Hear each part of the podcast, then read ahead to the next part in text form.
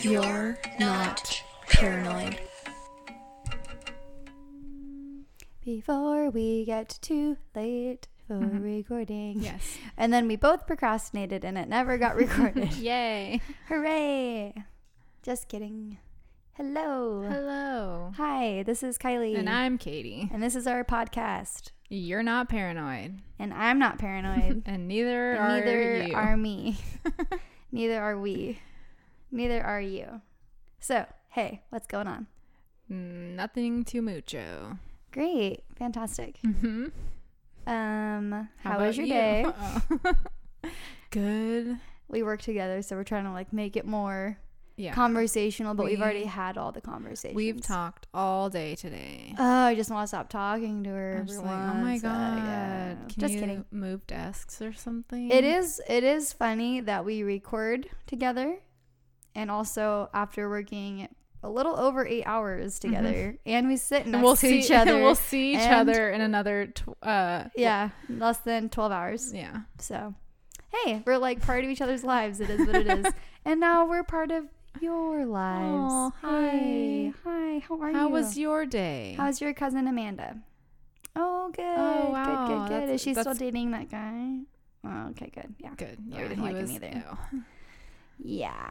Anyways. All right. So this week, we just want to make it personal. Wait, do we have any? I don't have any corrections from last week. I think. Uh, none that I'm aware of yet. My friend had their baby. Oh, Remember I thank told God you? it wasn't stolen. Uh, yeah. They were at the hospital for a few days. So technically, I think they oh, they're home. still there. okay, sorry. I Let's think- pause on that. No, no. I think by the time this episode comes out, they'll for sure be home. I think they went home With their today. But I got to visit, yes, with their Okay. baby. I got to visit them and their baby. She's so, Aw. like, seriously, I know everyone says this, but she's like the cutest baby. Yeah, and And they're a I- beautiful couple. So it was like, beautiful baby. It worked out. I got to see pictures of the baby, Correct. and I will verify that. Yes. D- Was She's a- she? she's a very cute baby. yes. Super cute. Like, super long eyelashes, just cute and gorgeous and perfect. And I'm so excited And sleeping. and tired. Um, and just like me. Cute and sleepy. just kidding. I feel like that would be a T-shirt. Mostly sleepy. I know we should. With that, that, sounds like, like, Forever cursive, Twenty One, Yeah, like but with like a weird like pillow coffee or, like, emoji. yeah, like oh I'm tired. Uh, but cute. Like I'm cute Mm. but sleepy. Maybe the cutes in sequins. And then on the back it'll say coffee monster. Let's just work for Forever 21 and do all of their marketing. Okay. Okay, cool. Let's. I mean, this is working out okay, but let's add to it. We're let's just just hang out more. We're go- we're growing our empire. Correct. This will be the third job. Hashtag boss babe. Hashtag this mama gonna start another business. Ayo. Uh, it's so funny. I'm not even a. Oh, I'm a cat mom, and I'm a dog mom. and we are two podcasted mamas over here. Yeah. Okay. So this week is about Uh oh, I'm gonna say it. yeah Uh, police impersonations. yes, and how terrifying it is, and there Mhm. are stories because. It would appear that this is not a one-off kind I of know. thing. Doing the research, I was like, oh, bleep bleep bloop. Yes, Lots Oh, of curse words. Like holy shot! Like, what oh. the folk? oh, this is an issue. This is Folk. actually um, a recurring theme in the United States across all of the states.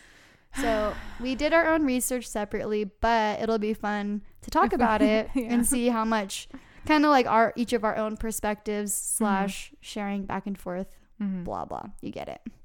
Cool. Are you ready to do this? Mm, no. I know it's kind of I know. Actually, I'm gonna do my best to get through some of this stuff.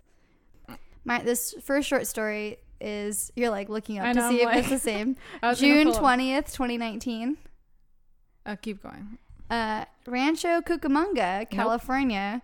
A guy was um, impersonating or pretending to be an undercover cop and was driving his Jeep Wrangler, and he pulled over somebody. He had these um, blue and red lights that he bought off online on his Jeep. Oh he my god. So he pulls this guy over, and who does he pull over but an actual cop? He pulled an un, like he pulled over a guy who was in an unmarked sheriff's vehicle, and it was an actual sheriff or sheriff's deputy. What? Isn't that hilarious and like such a mega like a huge? I mean, if you're gonna do it, it's a big fail. Mhm. That's pretty gutsy too. Of Yeah. like uh, the using the I'm an undercover cop, and Yeah. that's why my police car is just a jeep, and Yeah. why I'm not wearing a uniform. So it's kind of hilarious and perfect karma because he literally fell into the arms and then that cop arrested him or the sheriff's deputy arrested him. It's like, yeah, it's like you're not doing like okay, that's pretty a bad luck. Don't play the lottery. And two, like thank you karma, thank you fate for this working out this way because you don't know. Well, because that's super scary because he's thinking Yeah. like, oh, I can't get my hands on a police car or a uniform. You know what? I'm just gonna use the line of I'm undercover. Yeah, but undercover cops aren't going to also have the bar on the top, I would think. But we'll talk. We'll talk yeah, about I don't that. know. You know what I mean? Like it's kind of counterintuitive. Yeah, because it's scary. Is like, what was he gonna do? Exactly. And it was a man. It was another man. It wasn't like he I wonder if it was like super tinted windows. So it's like bummer one, it's a man. Bummer two, oh, I'm getting arrested now. Yeah, bummer. like imagine that look on his face. I would love to see the the um the what is that the uniform camera Yeah, the body of the cam. look. Yeah, the body cam look onto the guy's face, and he's like, oh shit, okay. holy shot. You have a nice day, sir. You Like, can go on I'm, your way. you are free to go. It's like license and registration. It's like his badge. She's like, oh, holy folk. Folk with an L. I'm gonna go listen to some folk music. Folk music. Because folk me, right? Folk this. It's a really emphasize that L. But anyways, yes. Okay, your turn. Okay. I don't know if this is like a like a higher being's way, but I have a story that's the same plot twist, but it's different. That's why you're. Fa- I was like, why isn't know, she like- more excited about my story? I was just uh, No way. selfishly bummed out because like, oh, that was my story. I'm sorry, but okay. this happened. Well, it's still funny Okay. because it's like maybe that is karma's way of like we're gonna take care of these bad guys. Yeah, at least a couple of them. Before they even can do anything. Dum dums. you can guess where this was. This was in Florida. This so, tea is very good, by the way. Oh, thank you.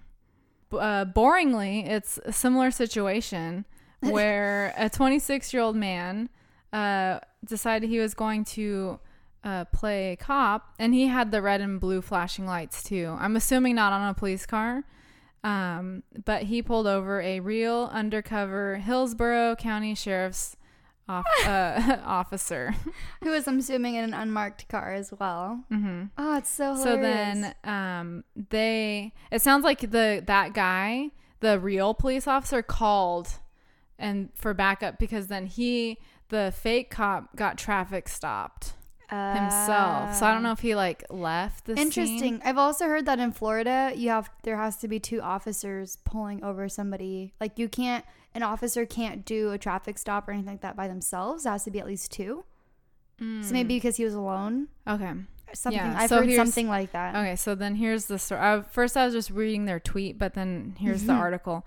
So it says that, and I don't know. I'm uh, maybe we'll talk about this later, but I'm guessing the police officer maybe knew that he Mhm. wasn't legit.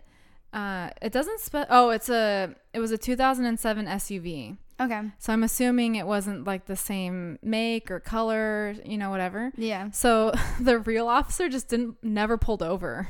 He just kept driving.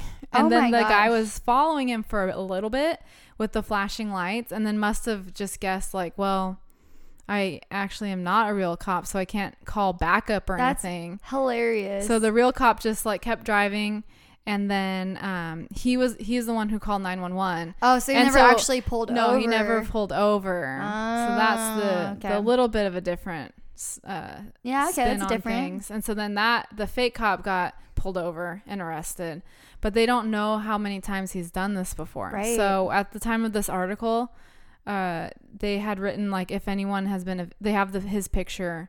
And like, if anyone's been a victim of his, please contact the sheriff's department. Yeah, abusing power. Yeah, Jeez. but let me see. I thought it said something about Florida. Oh no, yeah, that's fine. That's it. Cool. Yeah, because I think it's my other one. Yeah. it's also from Florida. I know they're all blend. They tend, they tend to blend. So this one is kind of a political twist. Uh oh. Did you know that Mitt Romney was I saw- known to impersonate Michigan state troopers I saw in saw high school that. and college? I saw that as a like a teaser. Yeah. Like I thought it was maybe clickbait. Like I went for it. I took the bait, gaff, hook, what did it say? Hook and sinker.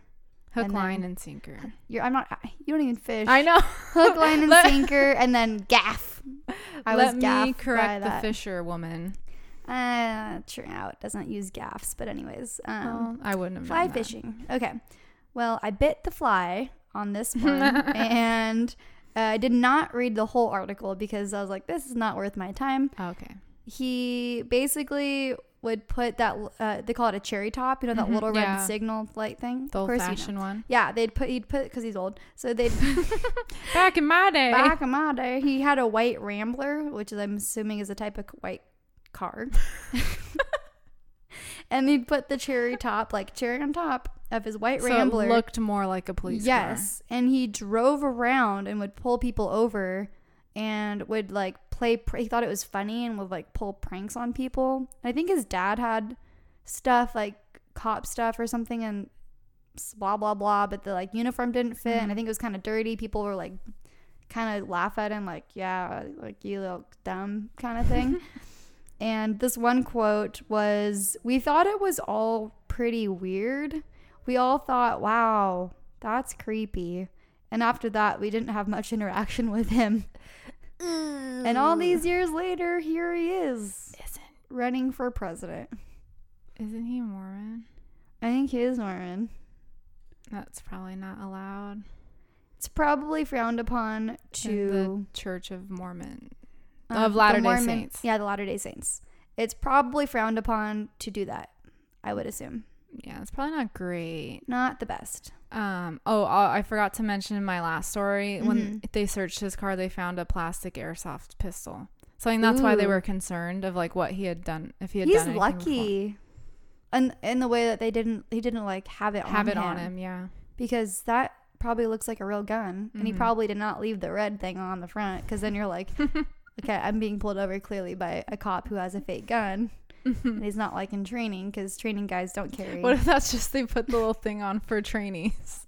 oh that'd be kind of sad Yeah. Sorry, that I just remember that part. no no no that's fine that's more scary because then he really is trying to look like hmm a real cop Yikes. But- That's interesting. I I feel like the the reactions from the friends and people who he did it to is kind of uh, Yeah. awkward.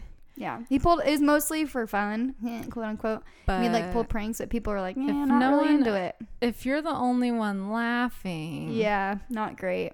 I'm surprised that didn't come up during his. uh Well, I'm sure many things did. I don't. Pay what if we're breaking it? bes- breaking news? besides the people that wrote the original article. Mhm. well, now you hear you heard it here. You heard the and that's the T on a past a past presidential candidate. He's not doing it anymore. I don't he? think so. I don't keep track of him. whatever. But I mean, interesting. He's always wanting power. He made it into our episode, and you know what? That's making it pretty far. So good so for him. you're welcome, Mitt. Mitten. His full name's Mitten. No, it's not. Really? I don't know what's Uh, Mitt mean. Mitten, That can't be a real Mitten full name. Romney. It has to be like a Mitt. I don't know. a nickname or a short I like Shortened. Mitten the kitten. Mitten the kitten. Well, that would be like if he was a fighter. Mitten And, the and, kitten. and, And, the he's like, blue corner is Mitten the kitten And he's just like, like has like his little like claws out, like fighting like a little cat. I'm Mm. fierce. All right. Okay, your turn. Okay. um, here we go. All right. Okay, so this one it kind of highlights the uh, how often it's happening. So this is in Miami hyphen Dade County, Florida. Okay. Um, I didn't really read it more for like what was happening, but it's kind of the same thing where someone was trying to impersonate an officer. Yeah. But what's interesting is that, uh, to quote the article, in South Florida, seemingly an incubator of law breaking intervention, police impersonators have become far better organized and most troubling to law enforcement officials, more violent. Oh dear. And like scary red flag. The practice is so common that the Miami Dade Police Department has a police impersonator unit. What? And this article is from Are you kidding me? Maybe. Well, you this is what? This- May of 2011. This means they need to update their uniforms So maybe they look a little bit different. Like When- wear yellow. yeah. I don't know. Something that people can't have access to. but it just kind of made me laugh in a little bit of the way the article was written. It's like, Yeah. come on, Florida. Like, ugh, you guys, Really? Florida, not again. You have a, a police impersonator unit. Oh, take care of your problem. But maybe we should do a follow up with them. This is from 2011. Let's We check on could- that CAPA. We could see. have you closed this uh, impersonator CAPA in a timely manner? Prove it. Show us. We're gonna audit you. Let's find the police department's phone number, the non emergency phone number. Five five five Hey, police impersonator. unit.com. yes. Um, so I guess this unit was established in 2007 Mm-hmm. and they have arrested or had encounters with, I don't know why they wouldn't arrest all of them, um, 80 phony officers in that county. And they're saying when this article is written, so a few years later, the frequency has increased. what? That's because people are past getting away with it. Probably. It's really scary. They're just saying that it's a trend. Yeah, that's not So trending now. Now trending on Google. Amazon's like free fake We're gonna get police s- uniform Yeah, or like We're gonna get so many ads on Instagram now for like police uniforms and stuff. Um, but Taser. yeah, so they're saying the bummer about all of this is how easy it is. I don't know if we can talk about that, but Yeah, and- maybe afterwards. yeah. So just kind of, I guess, in that county specifically, it's really uh, prevalent, I Mhm. guess, or they're getting concerned enough to make a unit. But it's like, how many people live there? If then just everyone's a police officer, Yeah, no kidding. I don't know. It's kind of weird. in that one county. Yeah, like 80 cases. Like they must be bored or And what was the time period again? um the from like 2007 to 2011 is fr- when the article's referring to. Okay, but to. still, it's like 20 cases a year. That's quite a bit. That's noticeable. And the 20 different people. Hmm? 20 different people per year. Like 80 different Oh. cases. It's not like the same. I mean, not that you have that information in front of you, but I'm assuming. I would assume yeah, it's different. Like all 80 what if it's just one person? That's what I, or like a couple people who just like keep doing it. well, knowing Florida is probably not illegal, Yeah, or it's like something you know, like a misdemeanor or Mhm. something less hmm significant. Yeah, plus there's a lot of tourists. That go, I don't know about that particular Oh. area, but I can imagine because I feel like Florida is a place where you go to retire or run away, right? hmm Or, or vacation, or, vacation if you're from uh, England. Or everywhere else in the world because everybody loves Florida. Everyone everyone in Canada, Florida. That's so weird because when I was in Scotland, everyone, when they found out I was American, were like, oh my God, what about Florida? Have you been? It's so cool. I'm like, It's kind of hot. um, I don't know if you guys want to know like what the rest of America like refers to Florida as kind of like a Mm, giant Not hot great. mess.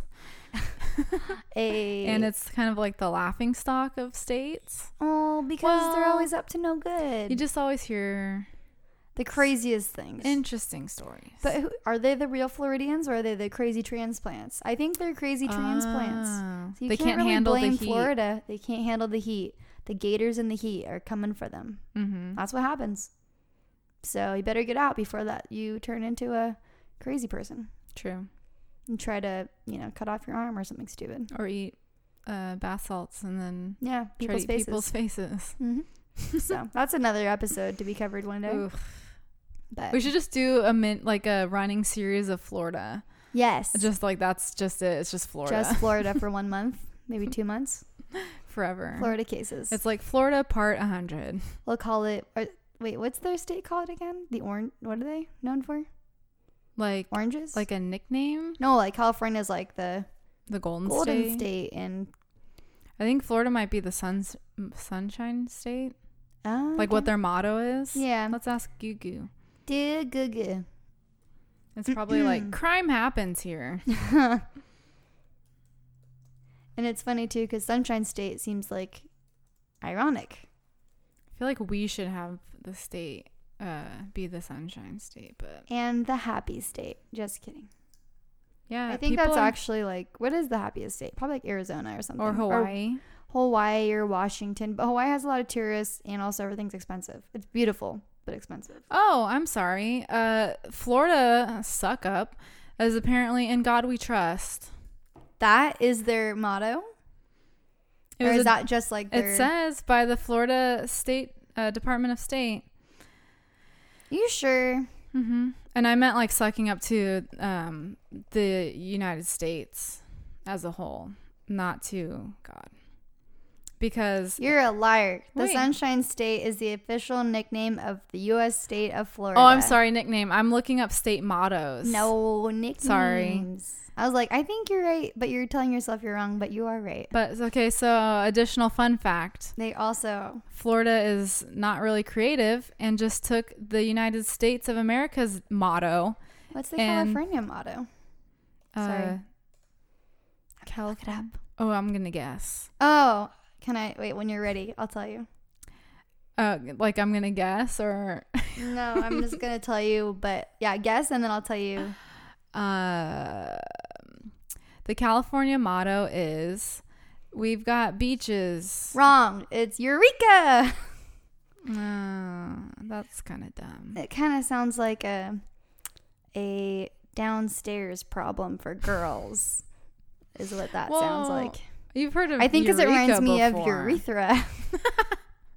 so that's why. But I mean, you've heard of the word eureka before, Yeah, right? yeah, yeah. It just seems like a random thing to be saying. But and who it stand, it's a Greek it? word that means I have found it, which is probably referring to gold. That's a Uh, different story. lame. Different story for I'm a disappointed different day. I'm I'm more impressed by California than I am Florida if we're gonna go there, but Well, I mean, for state mottos, yeah. Let's cover okay, let's look up every single state motto. and we'll say which one's the best. Yeah, and then you'll vote if we're right or not. You know, it's like those Instagram polls, but it's like 50 options. Yes. Oh my gosh, it's so bad. I agree. Anyway, Okay, so where were we? Uh, Um, we're talking Gl- about Florida. Florida. sunshine. They're having Stinky. issues. Oh, Uh, so many people impersonating 80 of Yes. them. Okay, that's a lot. hmm It must be easy because for these individuals, I'm, that's all I'm gonna say for now. Unless can they talk. have a Staples button, and it's like, "Brr, that was easy. yeah, remember those commercials? It's been a minute. Staples joke. Staples. Um, that I don't know why I said that. I don't like Staples that much. that not not that not that enthusiastically. That was pretty enthusiastic. I hate Staples. I'm more of an Office Depot kind of girl. Okay, can I tell you a sad fact about me? Mhm. Not sad, but like hilarious and also I only found out maybe like 3 years ago that Office Depot and Home Depot are not owned by the same company. I thought Well, do you they know like though? a depot company. Oh, Um, because it could, like, you know how, like, ooh, um, maybe you'll redeem me. like holding companies are so ginormous they own everything. Related? See, I'm not the only person. The answer is the answer is no. Oh. Well, then it's funny. Okay, aren't you guys the same company? Question mark. It's amazing how many people come in thinking that Staples, Office Depot. Oh, that's that's not the question that I was asking. Nope. Well, you know what? I'm just gonna go ahead and say no. Oh, okay. I looked it up at one point, Well, but I did. I thought that they're the same. So speaking of household things, that's my household fact. awkward. Um. But that's okay. Yes. Your turn. Okay. This one might be a little bit long, Mm. but I can. So if you want to tell one more short one, Short one. Does this uh, have to do with someone named Lacey? No. Okay. Her name is Jennifer. Okay. I have a like kind of a short one. Okay, go ahead. Okay. Um, this is about a girl named Lacey Miller who was pulled over. She was a college student, and her car was found um, like close by to her house, but she was not around. Mm-hmm. And then two weeks later, um, they found her body, Oh no. and um, they a few days later they arrested someone named Jason Clausen because he had red and blue light emer- red and blue emergency lights in his vehicle, a bail bondsman's badge, and her identification. How did? Oh, I guess that's just part I don't know how the, they found yeah, him with her, that. Um, but sadly, the police um, came to the conclusion that her murder could have been avoided. Mhm. Um, I guess a few days before this, um, Clausen had been detained in connection with a hotel robbery. Um, but it turns out he did not rob the hotel, but they found it suspicious that he was in possession of a badge and emergency lights. So I guess they got called to him. Wait, so they saw that stuff? They saw that stuff. Here's the kicker. Um, in 2003, I don't think it's. Um, so this is in Colorado, I'm assuming, because it says she was a University of no- Northern Colorado student. Right. Um, so in 2003, there was no law in place that would have allowed the officers to confiscate the lights or do anything to him. That's strange. Yes. 2003? Yes. That seems too old to have no law. But so, um, kind of like why I wanted to bring up this one because her sadly, and but maybe in hopes of preventing future murders, Yeah. um, there was a law enacted in her name in Hmm. Colorado called Lacey's Law, um, which makes impersonating a police officer a felony and having flashing blue and red lights a misdemeanor. Um, prior to this law, imp- the full on impersonating of a police officer was simply a misdemeanor, and having the lights was a $15 traffic fine. $15? The lights cost more than that. That's what I'm saying. So Holy it's kind of sad that, I like, that recent. I, I mean, we are in 2019, but still. I would I feel, feel like, like people are the getting- 2000s. Yeah, we give the 2000s, I think, too much credit, but I think people have gotten very creative since the 80s. True. The 80s was just like brutal, bad shot, and now they're trying to actually work the system, Mm-hmm. you know? And then Yeah. the system's like ca- trying to catch up, Yeah. like that situation. Mm-hmm. Because it would probably wasn't even a thing that they thought would actually be happening. And maybe at the time that law was made, $15 was significant, Yeah, but then never got updated. Mhm. Dang. That's a good question. Do fines adjust with inflation? I would assume they'd have to. I just said that my question was a good question, but that was in my head, not in a conceited way. you know what I mean? Yeah.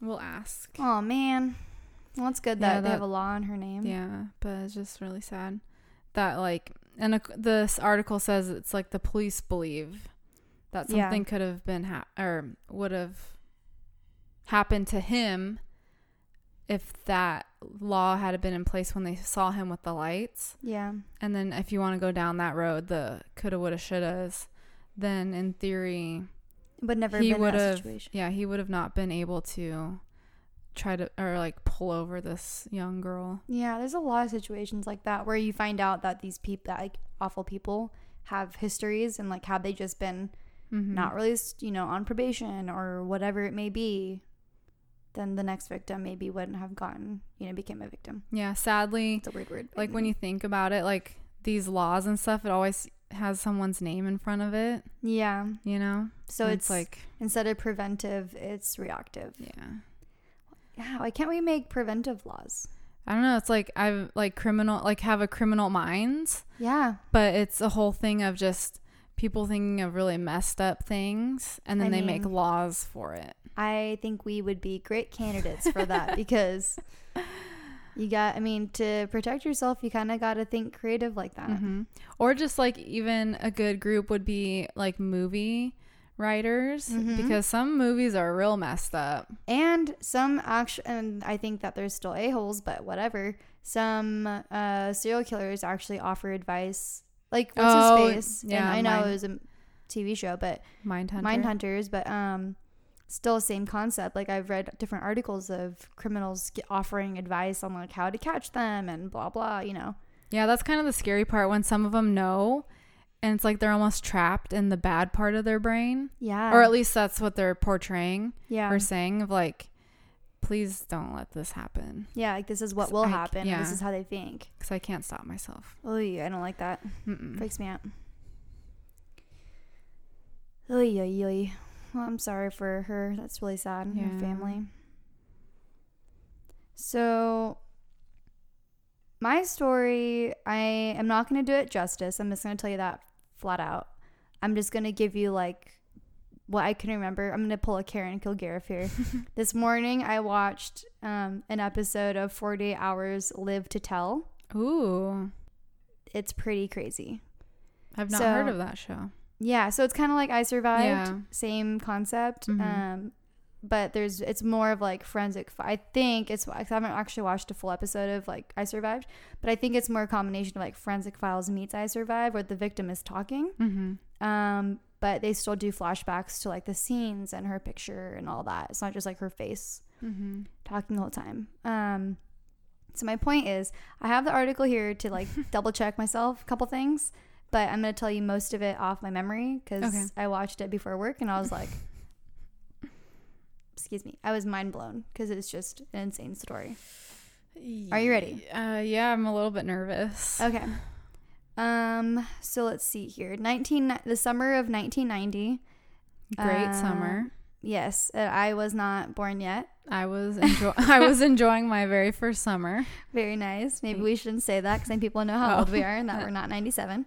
Oh man. Um, so summer of 1990, Jennifer Schuett just finished second grade. She was at home. Um, it was just her and her mom, and she didn't like the dark or sleeping alone like most. What did I say? Seven year olds? Yeah, eight year olds. Eight year olds. She was eight. Even though oh second yeah, grade. second grade. I think they say she's eight, but I'm just gonna stick with that. So um, she was she likes to sleep with her mom, but that night in particular, she was super restless and kept kicking, and you know how Mhm. little kids are. Yeah.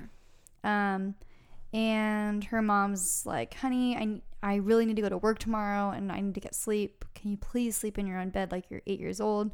She said, "Oh, okay, mom. Like just for you, I will." Like kind of like cute little snarky eight year old Mm. or sassy rather. Um, so now, um, this is what I say, August, August 9th, 1990. She's in her own room now and she has, I think she said she had trouble sleeping or something like that. And since she was afraid of the dark, she had this giant light bulb lamp in her room. She said it was like the brightest lamp she's ever seen. And so she turned it on because she was afraid of the dark and being alone and um, she just started reading her books until she fell asleep like a cute little eight year old. The next thing she remembers is waking up in the arms of a man that she doesn't know. Ew. And he's running, carrying her down the sidewalk, and she's trying to scream and she's starting to absolutely freak out. And he puts his hand over her mouth and tells her to calm down. He says, Everything's going to be okay. I'm an undercover police officer. Mm. And she said that as a kid she wanted to believe him Mhm. but there was a they had just learned in school like that's the age we learned about stranger danger so Oh, she was kind of she was like very very scared um and she knew that something was wrong but she didn't know what to do so he puts her in a car and they start driving and she realizes while they're driving that she's being kidnapped. And she's you know very terrified of what was going to happen. And he actually pulls into the parking lot of her elementary school which i'm assuming is just like the closest elementary school around. And he told her to sit there and watch the moon. And when the moon changes colors my mom is her mom is going to pull up and pick her up from the car. Come to pick her up and she remembers waiting for the headlights of her mom but her mom never came. Mm. she said i think at i think that at that point he was trying to psych himself up for what he really intended to do. I remember him saying well your mom's not coming and starting up the car. And we went just a few blocks away. It was a dead-end gravel road. So he pulls off into an overgrown overgrown field and she just abs- starts absolutely panicking he then held a knife to her throat and said am i scaring you little girl am i scaring you he then choked her as hard as he could and tried to break her neck. She blacked out for a while, and when she woke up, he was dragging her by her ankles through the field. And he dropped her legs, and then she could hear him walk off, get in his car, drive away. Jeez. She was laying there and she couldn't move and she couldn't she could like barely move and she couldn't scream no matter how hard she tried and she couldn't really tell why and she said that she had just enough strength to put her hand like on top of her throat and she could feel a gaping wound and when she looked at her hand it was full of blood Oh. she was only eight years old and she was left to die in the field. So she's laying there and she's looking up and she sees she can see the clouds and the stars. She can't scream. She's in the middle of this field. She's too weak to move. Um, she said she tried really hard to move her body, but she just couldn't. And she could feel ants crawling all over her and stinging ew, her. ew. Baby, little baby eight year old and um, she would go into and out of consciousness and every time that she would come to she said quote i would be in disbelief that i hadn't died yet Oh my god. and she said that she was just laying there and she could see like it was an, i think it's the next day now and she can see like through the blades of grass cars driving by and she was right there and help is right there she can see people but she can't scream and no one can see her because that field is Mhm. overgrown again going in and out of consciousness she doesn't she said that this is also really sad like to hear from eight year old perspective. yeah, that's what I was gonna say. she said that she doesn't remember feeling scared. She remembers feeling at peace with what was about to happen which was dying. Mm. it's just like are you kidding me? To have like that kind of understanding it's terrifying.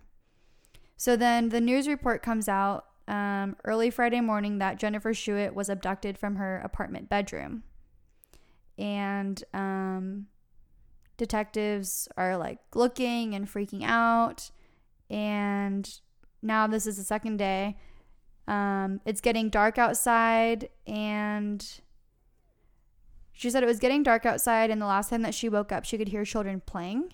Mm-hmm. Because again, she's going in and out of consciousness, Mhm. about how much blood she lost, and she can't move.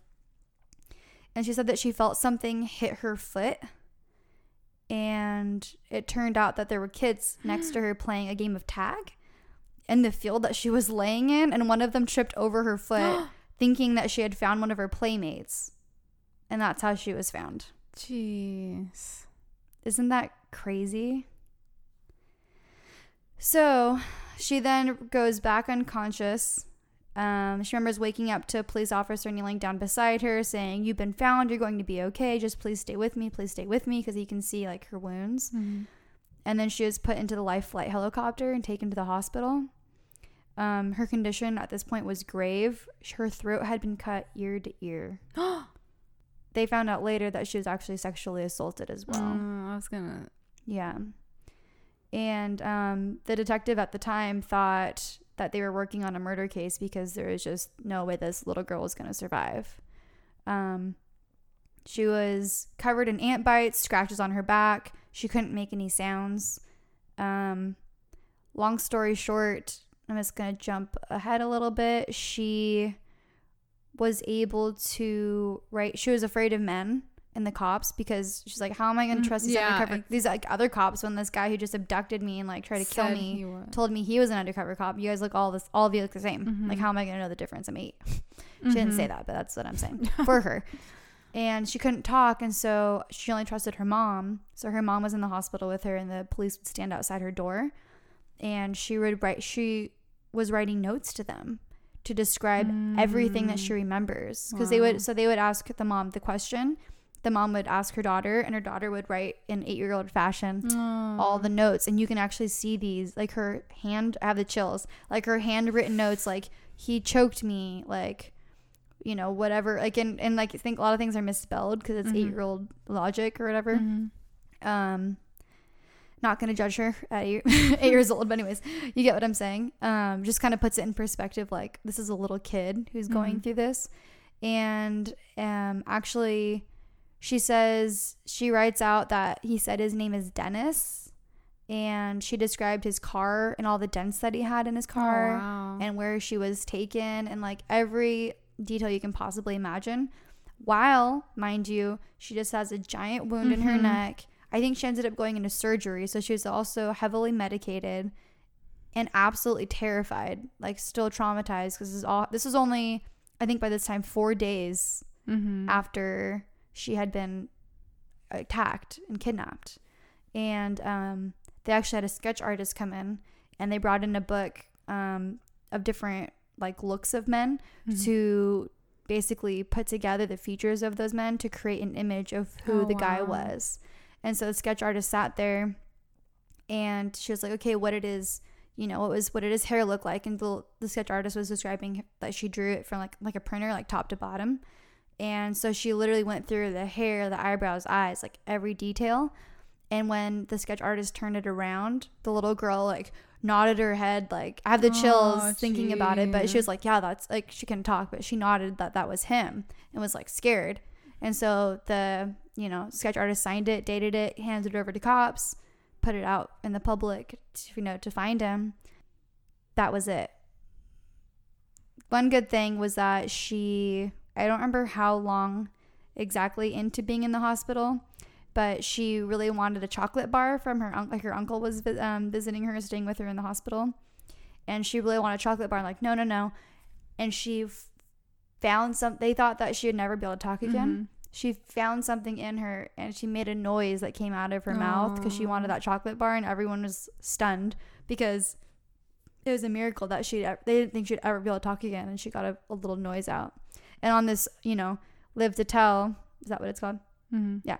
Um she's you know a 27 year old woman telling her story fully she's i think her quote was i haven't taught i haven't stopped talking since then or something like that Mhm. so she has like a, like a you know a sense of humor but like very strong Mhm. um for having gone through all of this Yeah, jeez. and she did her absolute best to um like move on from it oh and they also when the police canvassed the area they found um clothing that belonged to her and i think the suspect that was left in a ditch so Hmm. they collected that evidence put it in a bag um so she goes off to high school goes off to college does her best. I think like she was saying that she was struggling, but she knew like she had to just keep pushing on. She's like, he could be anywhere. Like, That's is he what I was gonna gonna come? say, yeah. Is he gonna come back for me? Is he trying to finish me off? Like, what's gonna happen? Like, he could be. He could be anybody. He could be Mhm. my.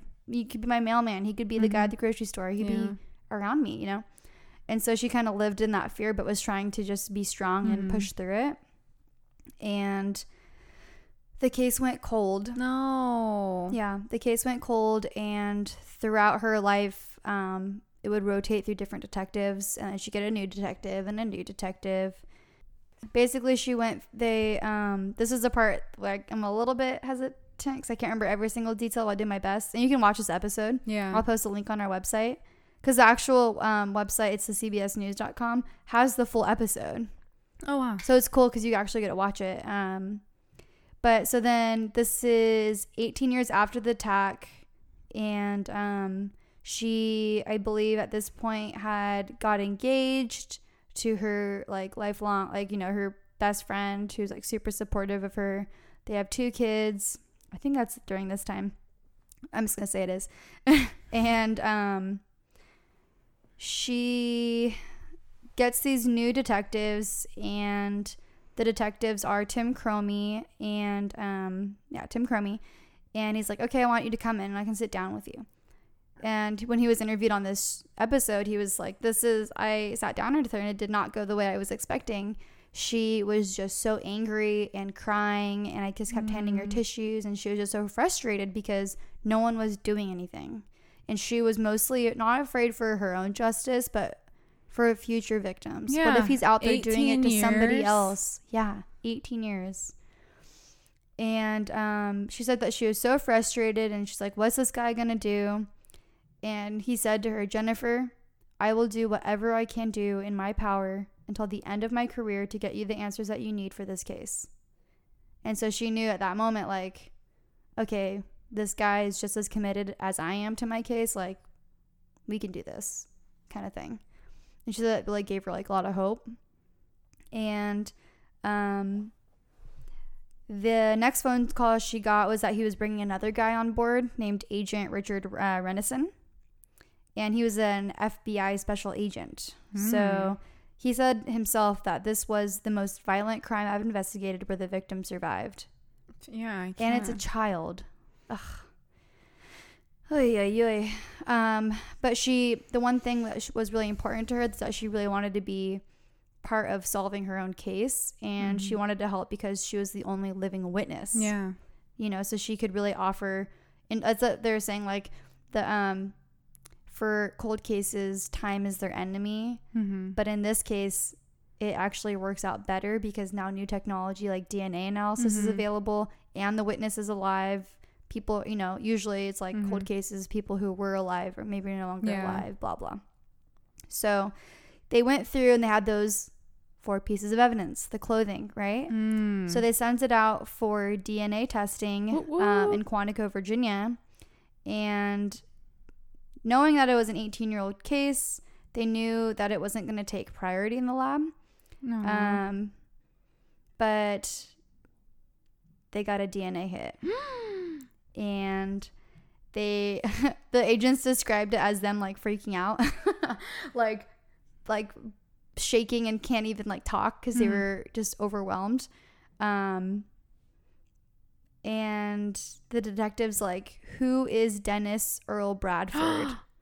she was right. and yep, turns out he was convicted in 1997 for a different kidnapping in Hot Springs, Arkansas.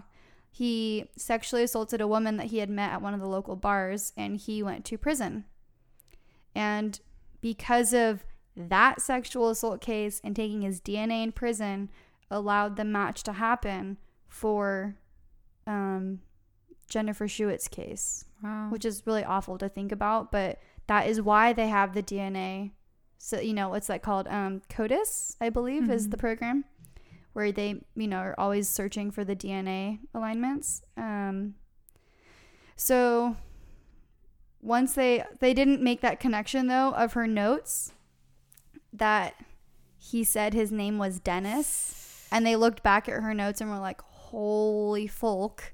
You know, Ooh. she was right this whole time and they went they reviewed all her little notes and every single note like every detail was spot on like exactly Dang. What? And Kylie just showed me the picture of Oh, her yeah. writing uh, that said his name was Dennis. he said his name was dennis and it's spelled d-i-n-n-e-s-e because that's eight year old version um, but to find out that that was actually accurate is just you know wild and um, so they have so they bring him in and they sit down with him and we're like you know tell me tell me what happened like was he still in jail at this point? I think he was because when I watched the video, he was in a jumpsuit. So he's either arrested or already in jail.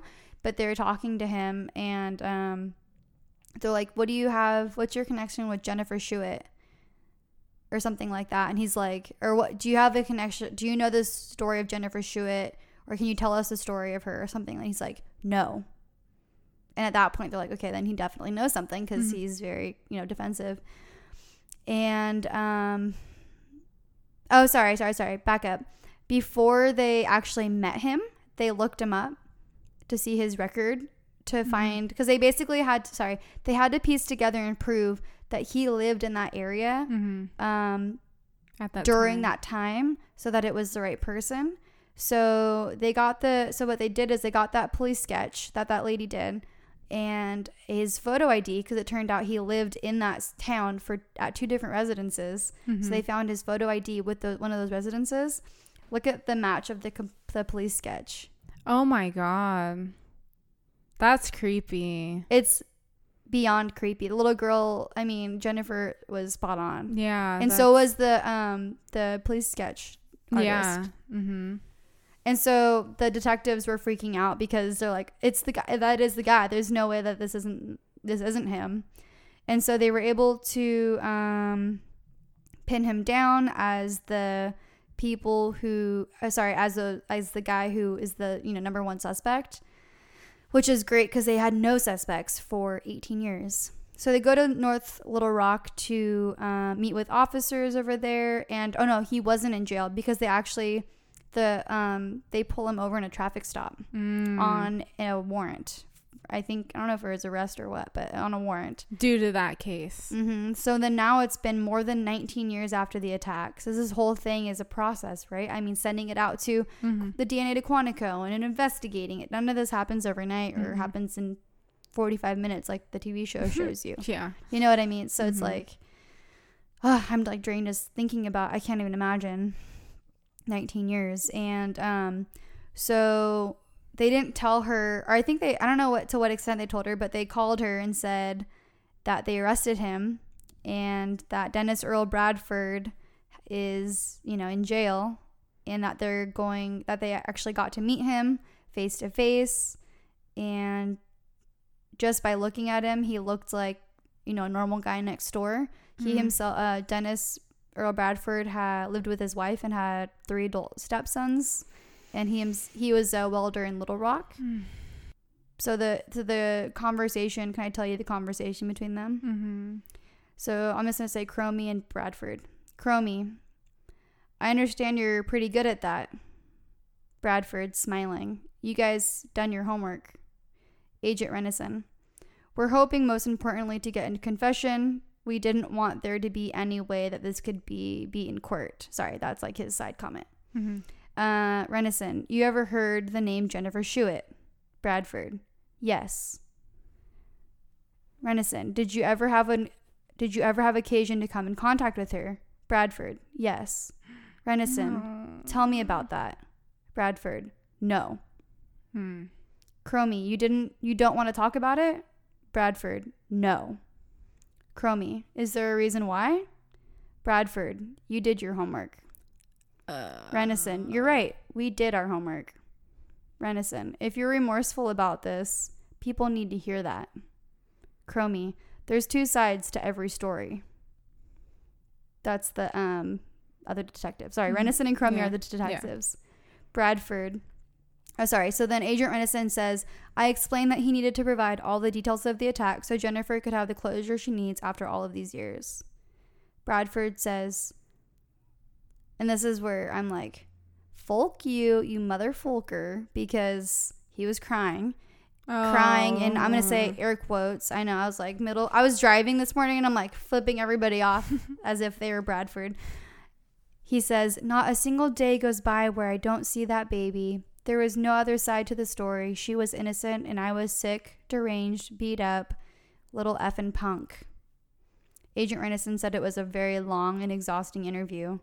Bradford, she wasn't anybody I knew. I don't remember why I pulled up into those apartments. Bra- Agent, Renison sa- Agent Renison says that Bradford told us that he was driving around one night and he just randomly pulled into a parking lot. Bradford, and I walked over to this window. I remember it was open and I can see in it and the light was on. Agent Renison said that he felt like he wanted to confess everything, but he just had a hard time saying it out loud as he's hearing him Mhm. talk. Bradford says, What do you want? Renison, I want you to just start talking and tell me everything you thought, everything you did, everything you can remember. Bradford, I'm ready for this to be over. I'm sick and tired of looking over my shoulder and being afraid. It's Bradford, all about him. I know, he's such a mother fulker. Bradford, okay, forgive me, Mama. I pulled that little girl out of that window and I put her in my car, and she was freaking out, and I told her, please just don't worry, it'll be all right. I told that little girl that I was a police officer, that everything would be okay.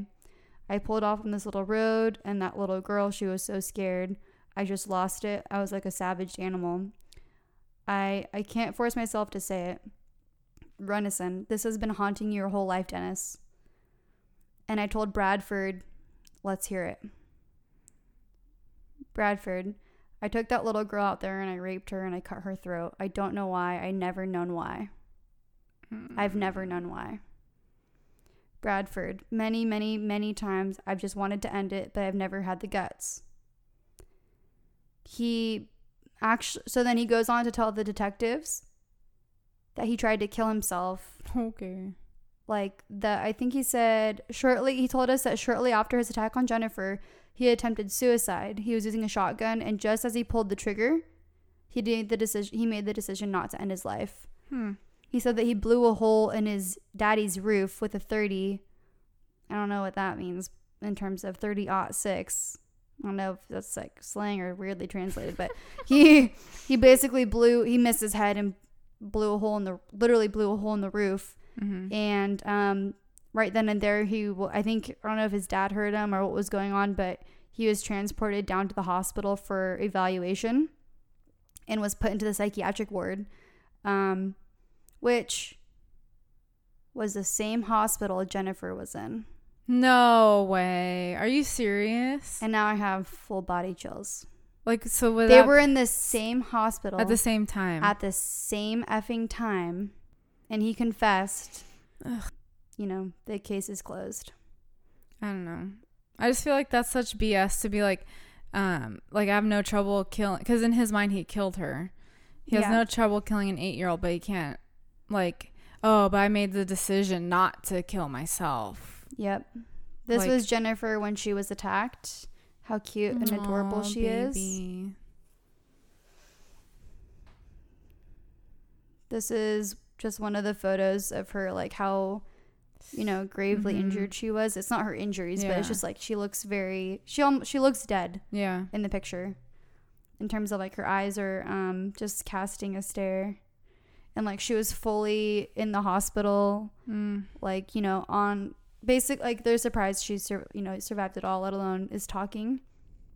And then this is her today, or at least when this episode came out. Oh wow! Yay! She turned into a very beautiful young lady. And this is him, modern day. As He we looks- both flip him off. He looks like someone. He does. He kind of looks. Um, I'll just stop. I'm not gonna say who he looks like, but that's what I listened to this morning, Oof. and I was very. That moment of like they're in the same hospital, I literally screamed out loud like, "Holy!" Like you know, bad words. Isn't that crazy? That's really scary. I know that's like a- like. the cop part is one line of the story, mhm. but because he said that, she hesitated. You know what I'm Mhm. saying? Yeah. Not in a blame way, but that's like cop impersonator. And for a long time, she her whole childhood she hated men, would not go near men, Mhm. did not trust them.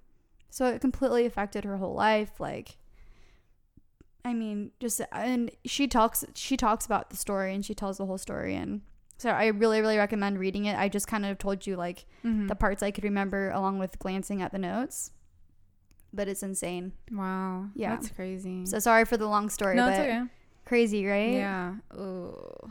And luckily, like this is best case scenario for the circumstance that he actually got That's- put away. you That's know. insane. Like Yeah. all of it.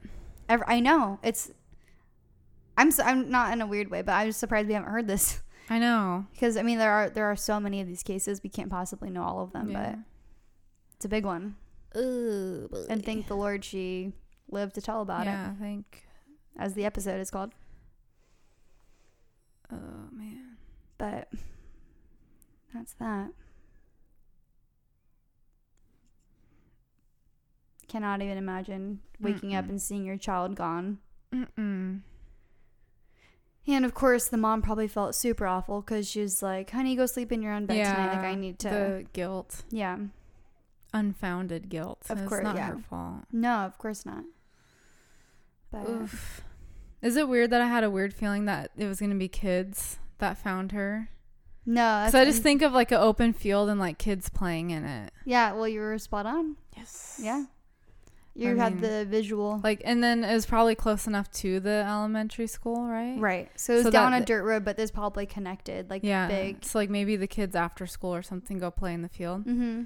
Thank God. I know. I feel like that's like one of those stories where it's like y- if you heard like one of those kids playing like side of it, it was like, well, we weren't going to, or like, you know what I mean? It's like all these fate, like, everything lining was up. circumstance. mhm. Every single part of it. Her mom, like her being restless, and her mom saying, "Go sleep in your own room," and then her agreeing to go sleep in her own room, Mhm. and turning on her light and deciding to read. You know that whole Yeah. thing. It's like, what if her light wasn't on? It's it's just it's sad and scary, but everything led and then full circle came back. Mhm. It's sad it took so long. It's sad sh- anyone had to go through Yeah. that, but at least the those two detectives, Renison and Cromie, were committed, and Mhm. with DNA technology, you know, they were able to actually nail this guy down. So that's all we can ask for, right? For Mhm. justice. Yeah. Well, not all, but that's all we get, which is better than not finding out. Mhm. I don't know. Wow. Ugh. But police impersonators are that's an example of dangerous Mm-hmm. and not just like um bad karma. yeah. and like your story, Yeah. can- yeah. Like we said, like more lighthearted ones, but just to start. a lot of, or I would say it's the majority of where it's predominantly male um, perpetrator Yeah. uh, to pull over women Yes. that are alone for like sexual assault Yeah. or bribery, like Mhm. pretending that they're going to get arrested. And Yeah. then, okay, well, if you just write me a check now or like you just give me the cash now, then I can erase that fine for you, exactly. kind of thing. Which it never is going to exist anyways because they're Mhm. fake. yeah. Ugh. Do So, you I have mean- another story? Uh, there's a story of this guy who apparently had it was like he was convicted three times in nine years for impersonating a public servant and i guess pretended that like even to his own family that he was a real cop That's sad. or something Mm-hmm. so just that um and that was before the other two convictions in different states in ohio and connecticut Mm-hmm. and then um still convinced his family that he was a real cop Despite the convictions. hmm which it makes me sound like the family knew Yeah, and just were maybe afraid of him. yeah Ay, ay, ay. i thought that was a creepy one Yeah, it's super creepy. um so like but the, in the article it was saying that i guess that's a um a characteristic Mm-hmm. of people who impersonate police officers is that they still do it in spite of being caught Yeah. multiple times they Yeah. like still do it because i guess in a lot of states it's probably not really um yeah, like Mitt Romney. a big deal Wasn't one time, I don't think. I think it was several times. Yeah. But so I was just the, all I was gonna add to that is that what you remember you were saying about taking control and impersonating. mhm. There's this article of March 6, 2018, that men are impersonating police to sexually exploit women, and we're not paying enough attention. yeah. Do you see that article? no, but that's the one that I was gonna talk about. Oh, was- really? Yeah. I mean, it's it's tricky because it's like people get so polarized about like cops are either all good or all bad, Yep. but um, it's just kind of that scenario where it was. But the only thing is, he was like actually a real police officer, Yeah. and he was doing that like bribing Yeah. for sexual favors. Yeah. Because did you know that in the U.S., there are 35 states where it is legal for police officers to have sexual contact with people in their custody? Okay, well that explains it.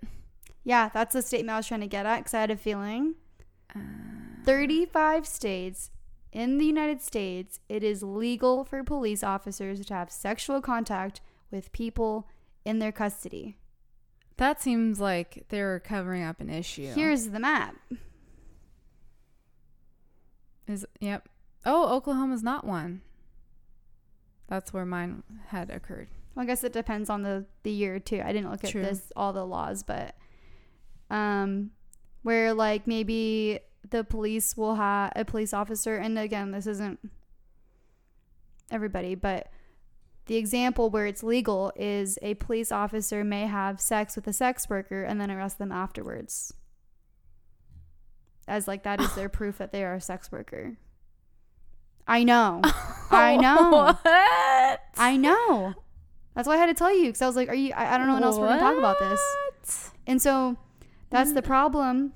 Well, just as a side note, there's actually a group of um, sex worker advocates in Alaska who are working to change this. So people are working towards this because this is like, hello, how don't we know this? Because I didn't know this. That's crazy. and And why that is this not being talked about? and that just speaks to and that's what I was trying to get out where it's not at that point where it's not even whether or not they are a real cop or not. It's using that authority Yes. and that power to like assault people. yes. So it really like at that point that's just a bad person. So it wouldn't Yes. matter if they were A real or true not. or not. Right. They're assuming that power and the people who they're attacking believe it's real. Yeah.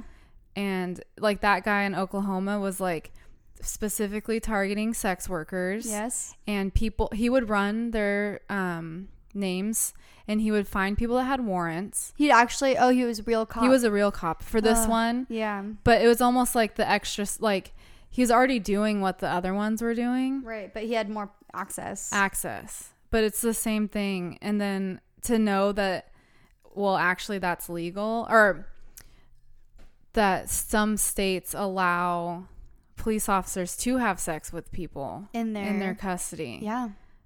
That puts like a whole other like thing. I mean, now I'm like nervous because I want to double check this, but that's what it said. It's from HuffPost.com, which is pretty big website.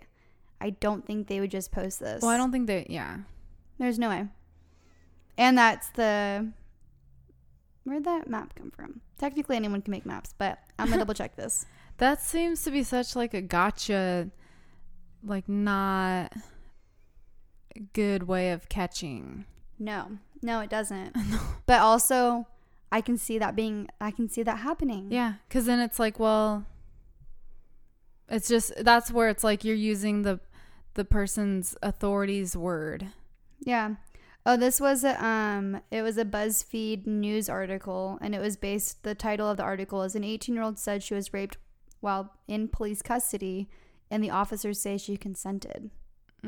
They were ended up being, getting arrested by the way. They're The- from the Brooklyn South Narcotics Unit and she went she was raped in their van. They took turns. they basically so basically she got pulled over or sorry, she was with her friends, she's like 18. You know, they pulled up to the car. She was with two guys. It was two guys and her.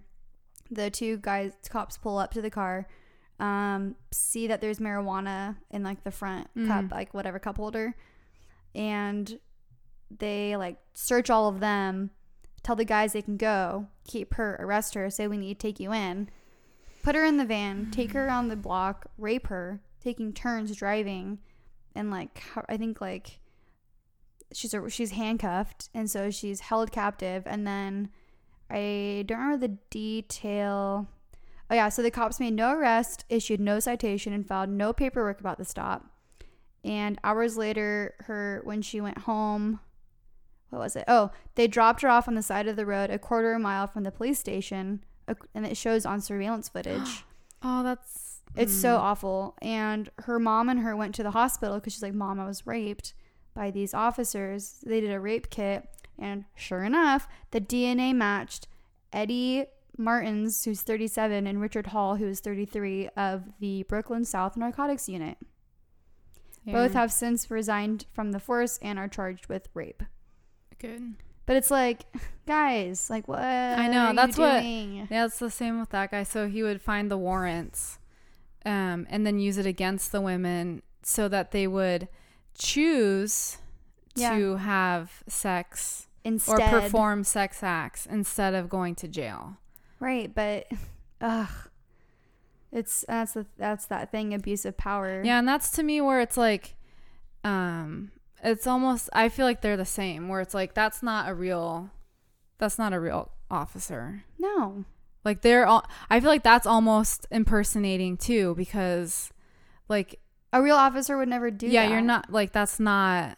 Oh, it's a it's abuse of power. It's abuse of power, Mhm. and that's the problem. And that's what this article is talking about. Where because sex work, I think it's because sex workers know that police have that ability. Mm-hmm. Now people are impersonating that ability, that authority. So an example is January 25th in 2018, 50 year old uh, Stanley Troy Friesen, I think is his name, from Tracy, California, was arrested for allegedly raping a woman. Um, he arranged to meet with a sex worker he met online, and when they met, he showed her his gun and fake badge and then raped her. Same thing happened in Salt Lake City by resident a hole. That's my add to that. resident a hole Christopher Scott, who was arrested for raping a sex worker he met on Backpage, which I don't know what that is, but I'm assuming Probably it's some a- sort of. I don't think we should go on there. No. But um, so I think now we can kind of get in like this part of the article gets into the psychology Oh, okay. of it, so we can like talk about it, Mhm. and then the last one being like how to spot them. Mm-hmm. So basically, it was just like um, if someone's police like impersonating a police officer, odds are things are only going to get worse. Yeah. Like rape, don't get me wrong, rape is awful. You know, pulling people over, you don't know what they're going to do is awful, but those tend to escalate because that's that feeling of power. Mm-hmm. the guy, there's a lawyer and clinical psychologist named Jack. Ki- These are weird last names. Kitaeff. K I T A E F F, um, Okay. who's currently writing a book about this. Oh, interesting. He says that impersonation is, quote, rampant and a precursor to more violent crime. I can see that. Like that, remember, like um, peeping toms and Mhm. stalking. Like yeah. it's that same thing of trying to get more, More. yeah. from victims, but without actually doing the thing yet. Mm-hmm. Because not always do the impersonators commit the crime, Mm-hmm. Just the crime of impersonating. Yeah. Um, basically, in the research, he found that the two main motivations are to impersonate an officer are to have access to vulnerable victims. Yep. Getting the power trip and the thrill of having authority over others. And like you mentioned earlier, um, they're mostly men and most likely would be diagnosed with borderline personality or antisocial disorders. Oof. Yeah. So it's like they clearly aren't like a normal person doesn't do this. No. Yeah. Period. Mm-hmm. Not that that was rude. If you have mental health, you know, Yeah. uh, disorder or something like this, like okay, like we get it, but get help. Yeah. Like don't. I don't know. People have to under. People have to know that if they want to impersonate or do this, that I think they still know not it's right. wrong. Yeah, that's that's a great point. They know the difference between right and wrong. Mm-hmm. They're not, you know, unable to make that differentiation. Yeah, and it's not like they're impersonating cops to go help Yeah. someone in need. They're not like, You know oh, what I I, need mean? to, yeah, let me, what do cops do red or nice? Like go to the state fair and like sign yeah. autographs. Or like help an old lady cross the street. And like get credit because they're a cop. Mm-hmm. Mm-mm. Nope, it's bad things. Terrible things. Last bit how to spot. Yes. You have Um, stuff too. I have step two. They're kind of, I found a funny wiki how Okay. article and then I just wanted to show, I think you saw it too. Yeah, I, this is Dude. where I got my info as well. The picture of the the bad guy scheming. Yes. Okay, wait. Can we say the same person that comes to our mind? Do you know who he reminds me of when I see that? No. Okay, he looks like a creepy blonde version Nicolas Cage. Oh, I can see that now. Yeah. Uh, I think he looks like a creepy, like, like ugh, yeah, so no good. like the wiki how of like how to uh, spot a police impersonator. The first picture is like this cartoon drawing of like a really like smirking evil man, kind of like cartoonishly scheming. like Mr. What's his name from The Simpsons? I haven't watched this. Mr. Damn, Katie. Yeah, he's like um has his Like, fingers together like hmm, Mr. Burns. Mr. Sorry, Burns. there it is. There it is. Oh, I don't know where that came from. Just came right out of me. Yeah, so I just thought I was like, oh well, I have to read the rest of this wiki how. Yes, it's very long. It's well, it's redundant Yeah, because Well, it's kind of going the steps. It's like generally speaking, this is what to look for, but when you actually are getting pulled over, yeah. here's what to look for. Okay, cool. You go for it. Um, you you kind of mentioned it already, and I don't know if you did that on purpose, Hmm. but with Mitt Romney's mm-hmm. case, you said that his uh, uniform was kind of dirty and wrinkly and not fitting right. Mm-hmm. That's key number one. yeah, if um, it doesn't look good. Yeah. Real police take great pride, and I feel like it's against a lot of um, departments' uh, dress. I'm sure they have dress code rules, Mm-hmm. and you can't be wearing dirty uniforms. Well, you're also representing You're the either city the city or or the or the county. county. or state or yeah. any. Well, because if some people are saying that, was there one that said they were an FBI agent or Uh, oh, just FBI, yeah, that was actual the investigation. real one? Yeah. never mind. Um, yeah. So I feel like uh, it's one of those things where it's kind of the military type thing where it's like Yeah. clean pressed, no wrinkles, nothing on it. So that's a, and I feel like that's a good indicator too because unfortunately, um, a lot of these articles are saying with the advent of the internet, it is very easy to, To get, get- your hands on Yep. stuff that looks very realistic in terms of uniform badges, uh, the belts. But they, Um, they don't know the rules. yeah, but they don't know the rules, and it doesn't mean that they necessarily can get their hands on the size That's that true. fits them. Because everything is tailored, I believe, for Mhm. the officers. So it's like exactly what's supposed to fit. And if they're impersonating, they probably don't have the what is that self drive slash They're like probably- they're not super cl- like uh, Yeah. you know what I'm trying to say. Mhm. They're And not I mean, if you are, I don't know, maybe like I know like the Yankees don't allow Tedious. facial hair. Mm-hmm. So maybe certain even departments don't allow facial hair. Yeah. So I don't know if you can if that's like a public thing you could look up for your city Yeah. Or something and you can be like, "Okay, well this guy's got a full-blown beard." Mm-hmm. I mean, undercover cops obviously are different. Yeah, but if that's the scary yeah. part. That's I didn't really think of that. But if they're in uniform, they should typically Be clean cut. be. They should look neat. Yeah. And professional. Mhm. Yeah, and they should never um they should never get ang- like I don't know, I just feel like when these people are impersonating, it's very like like come with me or like get It's- out of your car or like yeah, it's very um, forceful. But like when it's like if it and a lot of it's they're pulling over women mostly on traffic stops. Mhm. Like cops like that's so mundane. yeah. It's like they're not gonna be like get out of the car unless like, you're acting like a crazy person. Yeah. But it's like they're not gonna like make you go somewhere with them Yeah. because your your tail lights out or something. Yeah. Um and you're like a woman alone. Yeah. Um so that's like an like just the attitude or Yeah. You know? Overall demeanor.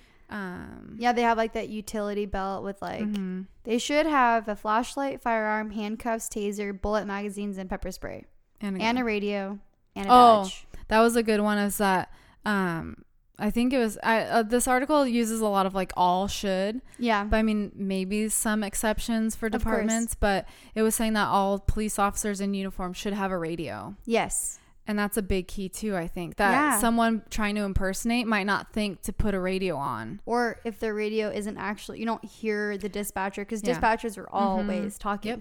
It's nonstop. mm-hmm. That's what they're. That's their job. yeah So if they don't, you don't hear a dispatch, then it's. i mean they can wear the ear but they still wig. should. Yeah, that's true. But they still should have some. it will right, be something. connected to the the speaker part Can I please listen to your radio? can you please uh, call something in and then let me hear the dispatcher please Uh, aren't you gonna share your earbuds? I mean, come on. I just want to listen. For the badge, or do you want to go about? Do you see the part about knocking on the door? Uh, you can do that one. Okay, so when like if say for example you're at home and um, please come to your door, but you're not sure. You just want to like you're kind of not sure if it's a real cop or not. Um, real cops are supposed to knock very loud and announce their presence, say why they're there, and specify that they're a law enforcement officer. Mm-hmm. Which is funny because when you think back, like I feel like I've in TV shows you hear that like knock knock knock no, like this is police like you're under arrest for blah blah blah open the Mhm. door like they Mhm. say it like out not that all the tv shows are right but it, it feels like that's what they do like they Mhm. you know knock loud and say that and if someone does knock on the door but they don't say why they're there do not open the door yeah. ask them through the door mm-hmm.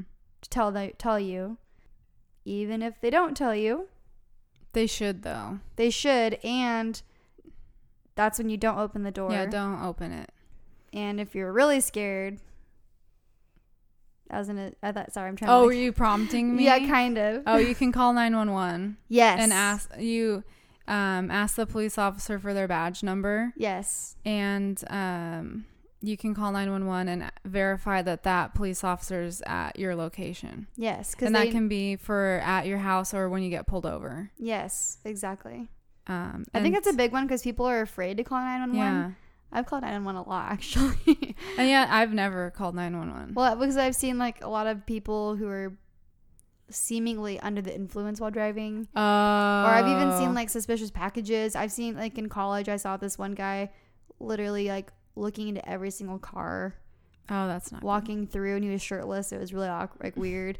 Like, is looking for a shirt or what's going on? He's like, I know I put my shirt in one of these cars. but yeah, so just stuff like that. It's like if Mhm. you see something, say something. yeah, that's true. But if you're not sure about the cop, like just because they're telling you to open the door, they're not gonna bust down your door. And if they Mhm. do, you know, run. Um, Yeah. yeah, because a police officer is not going to be tr- sneaky trying to get into your house. no, no, And especially for no reason. no. And you're allowed to confirm, like you said, you're allowed to confirm. So Mhm. call dispatch and they can verify for you whether or not. And that should scare an impersonator off because if you say, "Okay, hang on, give me your badge number. I'm calling 911 to verify." And you don't even technically need their badge number. Okay. Oh yeah, because they have GPS so that they Yeah. can just track that officer or They if any least- officers in there. Yes, so they can at least tell you like, oh yes, that's officer so and so. They are at your location. And then you can be like, "What's your name?" And then they Yeah. could you can do reverse. exactly, exactly. verifying. Like there's ways to do it. mm-hmm. Um, I told you my story about when I was in college about those cops following me Oh and my yeah. friend. Mm-hmm. Long story short, my friend and I were like, there were like a lot of crime happening in the area, and so we were walking each other home. I was walking her home, and then she was driving back to my apartment. Blah blah. blah. So we're walking her home, and um, all of a sudden, this like purple Challenger is following us. And we're like, what the hell is going on? And they're like all tinted, driving really slow. It's like it's like finals week, so maybe it's like you know midnight or something. Shouldn't really be out, but we are. Mhm. And walking along together, and then they like keep following us. They like turn they oh, and so then we turn back around to like we meet up with one of our friends who happens to also be out. We just run into him. We're like, we're really scared. Can you stand with us? Like, I don't know what's going on. And then the cop, I mean, sorry, the, the, I already said it, but the car turns around and comes back again. And we're like, we need to get out of here. Like, this car is following us. So I call the local police and I'm like, this purple Challenger is following us. This is really sketchy. And the dispatcher's like, oh, those are our undercover cops. There's been crime in the area. So we're, they wanted to ask you a question about some other people that walked past you in case those were, you know, the suspects or Mhm. whatever. And we're like, okay, well, maybe following us in an un- like a yeah. unmarked, all black like, tinted, like dark tint car, two girls yeah. That's after midnight, like that's not really the way to do it either. No, that's not great. So, but we call like that was con- I Yeah. felt better, and I didn't end up talking to the cops. So I was like, Mhm. they're like, I'm like, no, there was nothing. Can you tell them to go away? Yeah. Like, can they stop stalking me? Like, and this whole thing happened over the matter of probably two minutes. Mhm. But, But I felt better calling really because I was really scared. Like, yeah. I could have pepper sprayed a cop. Yeah. you know, And then you would have been in trouble. exactly. So, it were, I mean, I'm glad I called and Yeah. yeah, you can do that. And yeah, and I mean, this might not be for all cases, but I would assume if the cop impersonator's whole objective is to get to you, if you're saying, I'm going to call the police, like if you say it, and if they either like run away or they try to persuade you not to, Yeah. because a real cop would have no it. problem being like Yeah. verified because they know they're. Well, they might be annoyed, but they're gonna, Well, yeah. they're not going to stop you because Mhm. they probably see this happen, and so they're like, well, yeah, Yeah. go ahead. Like if maybe you were my kid or my daughter or my wife, like Mhm. I'd want them to verify if that Mhm. person was, uh, you know, calling Yeah. or sorry, trying to get me to come out. hmm I don't know if I'm gonna go in order, but one I remember too is if you are getting pulled over, um, make sure like if you don't feel safe, Mm-hmm. um, wait like drive to a place that has people. Yeah. And um, it was saying like you like if you put your hazards on, that you're kind of like signaling to them like, hey, I see you, Yeah. but I don't feel. Co-. And if you know you're not driving erratically, Yeah. it's kind of like a symbol of like I'm gonna, I'm, you know. Then you can explain yourself later Yeah. if you feel like you have to, but there, you know, I think people get so freaked out when they get pulled over Yeah. that they just do it immediately. Yeah. Like I got pulled over one time. Did you? Yeah, and it was like kind of late, and it it was on the freeway, so I got pulled over by uh, CHP, Ugh. and uh, it happened to be that they pulled me, and I wasn't really thinking about it. They pulled me over underneath the freeway. Like the overpass? Yeah, so it would be the like the overpass, and it was like dark, Oh my gosh. and it was late at night, so Oh there was no one there. And so I was like thinking back, and there was two people. In the, it was like a trainee, or I don't know if they ride with two. But looking back, it was, it was like that probably wasn't very smart. But you're, you're part. scared. Like you I was so scared because I was like, goody. T- I wasn't actually doing. I I forgot to turn my lights on, Oh no. and it was one of those things where I saw them because you know how they try to hide with like one little tiny light. Yeah. I saw them as I was approaching them, and for some reason it clicked. I was like, "Oh my god, my lights!" And then I was trying to like fumble with because I was driving my mom's car, Yeah. and I was like, mm, curse word. Yeah. And I just had this feeling. I was like, I know they're gonna pull me over. yeah. And, like I already knew. And then sure enough, and it was like I got the lights on like right when I passed them. Yeah, so they so didn't they really did- see. yeah, I mean, so even they- if they saw, that you were still had them off before, so it's Yeah. not great. So they they pulled me over, and it was scary. I think they Uh, thought I was intoxicated because it was late at night, and I was like, driving with the lights off. Yeah, yeah. and you're young. But I wasn't, and everything Yeah. was fine. I tried to stay calm because I was like I, I didn't know what to do. I was like, do I leave my keys in the car? Like, do I turn? I was asking him. I was like, do I turn the like? Do I take my key? Like, what do I? Yeah, I leave your do. hands on the steering wheel. Yeah. Well, that was after that, and because he Yeah. wanted me to step outside Oh no, and do like off the freeway too. See, that's From off the it's, like, freeway and then- because I pulled off in the shoulder of the freeway, and, Yeah, and then over the thing, he was like, "No, off the freeway, like exit." Oh good. And then he was telling me, but then okay, so you did get off. the I got off the freeway. but we were underneath the f- like freeway bridge Oh, thing. Got it. Instead of like a gas station or Yeah, something. It like one in the morning. Oh, It was dark and there was no one around. that's scary. So I was like, that was scary. And then when I looked in the rearview mirror, the one guy was getting out, but there was another guy sitting in there Yeah. in the passenger seat. And I was like, Yeah. But it was a legit, and I think he could tell right away that there was nothing wrong with me. And you're probably terrified. and I was really scared. And I was like, sorry, it's my life. I mean, it's one of those things where they, they say you shouldn't say what you're getting pulled over Yeah. for. But I was like, I knew. I was like, yeah. mm-hmm. Like, my bad, yeah. He's like, oh, okay. And then he was like, he was really nice to me the whole time. And then, hmm like, I think he could see, like, you know, how they just like talk to you to see if you are. He was asking me all these things. And then, Yeah. And then uh, I drove home. Yeah. And I was scared, and I maybe cried on Aw. the way home. I so, because I just felt so stupid. Yeah. Well, like nothing happened. Like it was just like, oh, please turn your lights on. Yeah. But So did I ever tell you my aunt got um pulled over at gunpoint because she wasn't exiting fast enough for them. Wait, what? So she was driving to, and she had my cousin in the car. I think she, I think she was a like one or like an infant. Like Mm, I want to say infant at the time, not my aunt, the baby, my aunt cousin. And um, so my aunt was driving. my aunt was driving, I think, to or from the lake, and it was like a two lane road, sketchy road in general. Don't know why she got pulled over, but when you're driving out to the lake, it's like all desert. There's mhm. nothing out there for very long periods of time. She works around case like car accident cases a lot, so she knows like, you know, typically if you pull, and this will be an, episode maybe one day, but when you pull off pull off into the shoulder, especially the freeway, you're supposed to get off the freeway at your nearest exit because cops, I mean cars can drift and hit you and Yeah. then kill you and the officer. Mhm. So she goes to pull off. So there is no, there are no exits, and it's a two lane road with a tiny little shoulder. And she has a big old like suburban or something with a baby in the back. So she's like, I'm not gonna pull over this two lane highway in this tiny little shoulder. So she has her, ha- I think she has her hazards on. He's over the man, please, or know, he doesn't know she's a lady, but you need to pull over now. And she's like waving her hand out the window, and I think she had her hazard. I don't know if she had her hazards on or not, but like addressing, like, yeah, I get it. Like when we get to the nearest exit. Mm-hmm.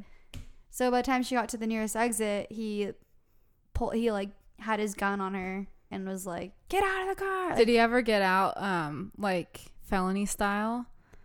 Where it's like they have her like, okay, put your hands out. no, I now open the door from the outside. Like no, I think it was like, away, like "Get out of the car right now!" Like really, and she was like, and then she was like mad at him back. She's I like, would be have so pissed. in the Yeah. car. Like, how dare you? Like, she, you know, have your gun pointed on me. Like, I was waiting. I was doing my, you know, I have a right to like put myself into a safer Mhm. spot. Of course, it's not a great circumstance because it took a long time. I don't know how long. I'm guessing Yeah. quite some time. yeah. that he did feel threatened. Like she wasn't like speeding away. She was Mhm. there the whole time, like right in front of him. So I don't know. It was just a really awful situation. But Okay. Last point, the badge. Yes. How to tell if it's a real badge or not. So a real officer will have no problem showing you their badge and letting you look at it. Mm. If you especially if you I mean they should show it to you anyways, but if you request it, that's good. Um, it should include a badge, an ID card, and a photo ID. oh yes, the photo ID. The photo ID is important. And if they won't show you, do not trust them. That should be one of our shirts. do not trust them. Very dangerous. And I was gonna say, of course, it's like difficult to tell through like a peephole or even over a ring app if it's, you know, really them or not. But if Mhm. you're in person or being pulled over, like look at it and then personally, I would still probably even call. Like they say that it's really difficult to impersonate or to make like a fake photo ID Yeah. or to have all of those things. It takes a lot of effort. Mhm. I mean, if they can't iron their damn uniform, sorry guys, but they can't iron their uniform, odds are they're not putting the effort to have three different yeah. forms of police identification. And so if, you know, they don't have that, call 911 like we Mhm. said, and then you can verify as well. Yeah, I'm sure it won't take that long either. No. Oh, and then I've also heard that at least in the state of California, Mhm. if you're being pulled over for a traffic stop, regardless of if it's like highway patrol or um, any police department, Mhm. there should be one at least one solid red light. Ah. While all the other lights may be flashing somewhere on the car, so, and then I've like some are more tricky to spot, but every car, police car, will have one solid red light that's Wow. not flashing, Okay. and that would signify a traffic stop. Okay. And that signifies it's a real cop. Yeah, because if they have like weird lights, Yeah. and even if they like come it's up just to you like be- red and blue like Yeah. flashing or whatever. Mhm. And then if they come up to you and be like, I'm pulling you over for like something you did driving. Yeah. It's like, okay, well, there's like, you don't have the right lights. And you're not gonna. s- I wouldn't necessarily. Oh, no, I wouldn't say that. That would be more like my In internal my- thinking. Katie's of, like, uh uh no thanks. but yeah. Yeah, and that's when you call 911 Mhm. and ask. You can keep your window rolled up, keep your door locked. If it's a real cop, I mean, at the end of it, they'll understand. Mm-hmm. But anyway, so kind of a gnarly Yeah. episode. I didn't realize it was so prevalent. Right. Or at least the way, like, when you Google it, it's like a bunch of. a lot of stuff stories. comes up. There, are, it's Mhm. not not happening. Especially that whole other little segue we got on with the um that it the part that is legal, Mm-hmm. Which I had no That's idea. Crazy. I mean, that's more states. That's more than half the states. Yeah. It's just like. No. Why? Like, why? Mm-mm. Come on. Or and in, and or in some of these states, the impersonating is a much lesser, um, or a much less crime. I'm trying to say it's it's not as harsh of a crime, like a yeah. misdemeanor, or Mhm. Like you said, like fifteen dollars or something like that. Mhm. something Yeah. like that. Like it's so crazy. So at least if nothing else, being aware that it can happen and that Mhm. it does happen, and then And just kind of you wouldn't feel you shouldn't feel paranoid for like verifying a police officer's identity. Yes. And don't feel I think Karen said this today on an episode I was listening to, like don't feel bad for having a weird gut feeling. Like Mm-hmm. It's okay to follow your instincts. Like don't feel like oh, like I am like we like we're talking about like I'm par- like people are going to call me paranoid for asking or I'm going to be embarrassed because what if it's just a real cop like just this one time like mm-hmm. of course it's a real cop. It's like, yeah, well, a lot of other people thought that too and Mm-hmm. look what happened. So, And now, after listening to this episode, you can maybe say some stats to the police officer yeah. if it is a real one and they get kind of angry at you. yeah. Like, well, sir or ma'am, Listen to this episode. listen to this. And I'm not, I mean, you can go around telling people, like, I'm not, Not paranoid. paranoid. I Mm-hmm. mean, we're here to tell you, you're not paranoid, but you Mhm. can tell us, I'm not paranoid. so yeah. that's that's it, folks. Yep. Well, thanks for listening. And if Thank you guys have any extra advice or Yeah. stories or know someone that's done that, like, ugh, so crazy Mm-hmm. and awful. Done that and has impersonated an officer? Yeah. Really? No, I'm saying I'm asking Oh. them to, not Oh. me. No. What you are you saying? I thought you said, um, let us know if you've done it before. No, Like impersonating an I meant officer. like maybe I said that. I mean, you know, it's funny. It's that thing where I'm like, don't say this, and then I said it. Go out. No, don't. Do you that. can i think the only like um caveats would be like on halloween Yes, and I But- specify that yeah. actually. in the uk Mm-hmm. apparently they um halloween shops are not allowed to sell um uniforms that look like the actual like uk police like what I agree are with real- that. which i think is fine Yeah, I agree with that. because realistic ones it's not Yeah, cool Just be sexy cops. Yeah, just be sexy. all cop. year long. hmm Even the guys. Yes, they have the short. they have to wear ones. the yeah, like officer was named Bojangles or whatever from uh officer. De- oh, was Deputy Dangle. Deputy what did I call him? Bojangles? It was Dep- close. All right, Deputy Dangle. Uh, Uh, what does it say? What does he like to say? Uh, oh well, it's from Reno 911, the Mhm. fake one. But it's a uh, when he has his new boots, new boot goofing. Uh, he's like, I'm just new, New bit boot goofing. Got these on layaway. So those are those are your uh, that's your homework. Um, Um, inform everyone, Yes. and if it's hap, I think what you meant was if it's happened to you. that's what I meant. Don't not if you've done it. If it's happened to you, or you know someone or something like Yeah. that. But pretty crazy. All of our links will be on our website, you're not paranoid.com. You can follow us on Instagram where we have pictures of the episodes at You're Not Paranoid, and you can tweet us at YNP Podcast. Uh, if you have stories, you can email us at you're not paranoid at gmail.com. We are Katie and Kylie, and our podcast is. You're not paranoid. And that's it for this week.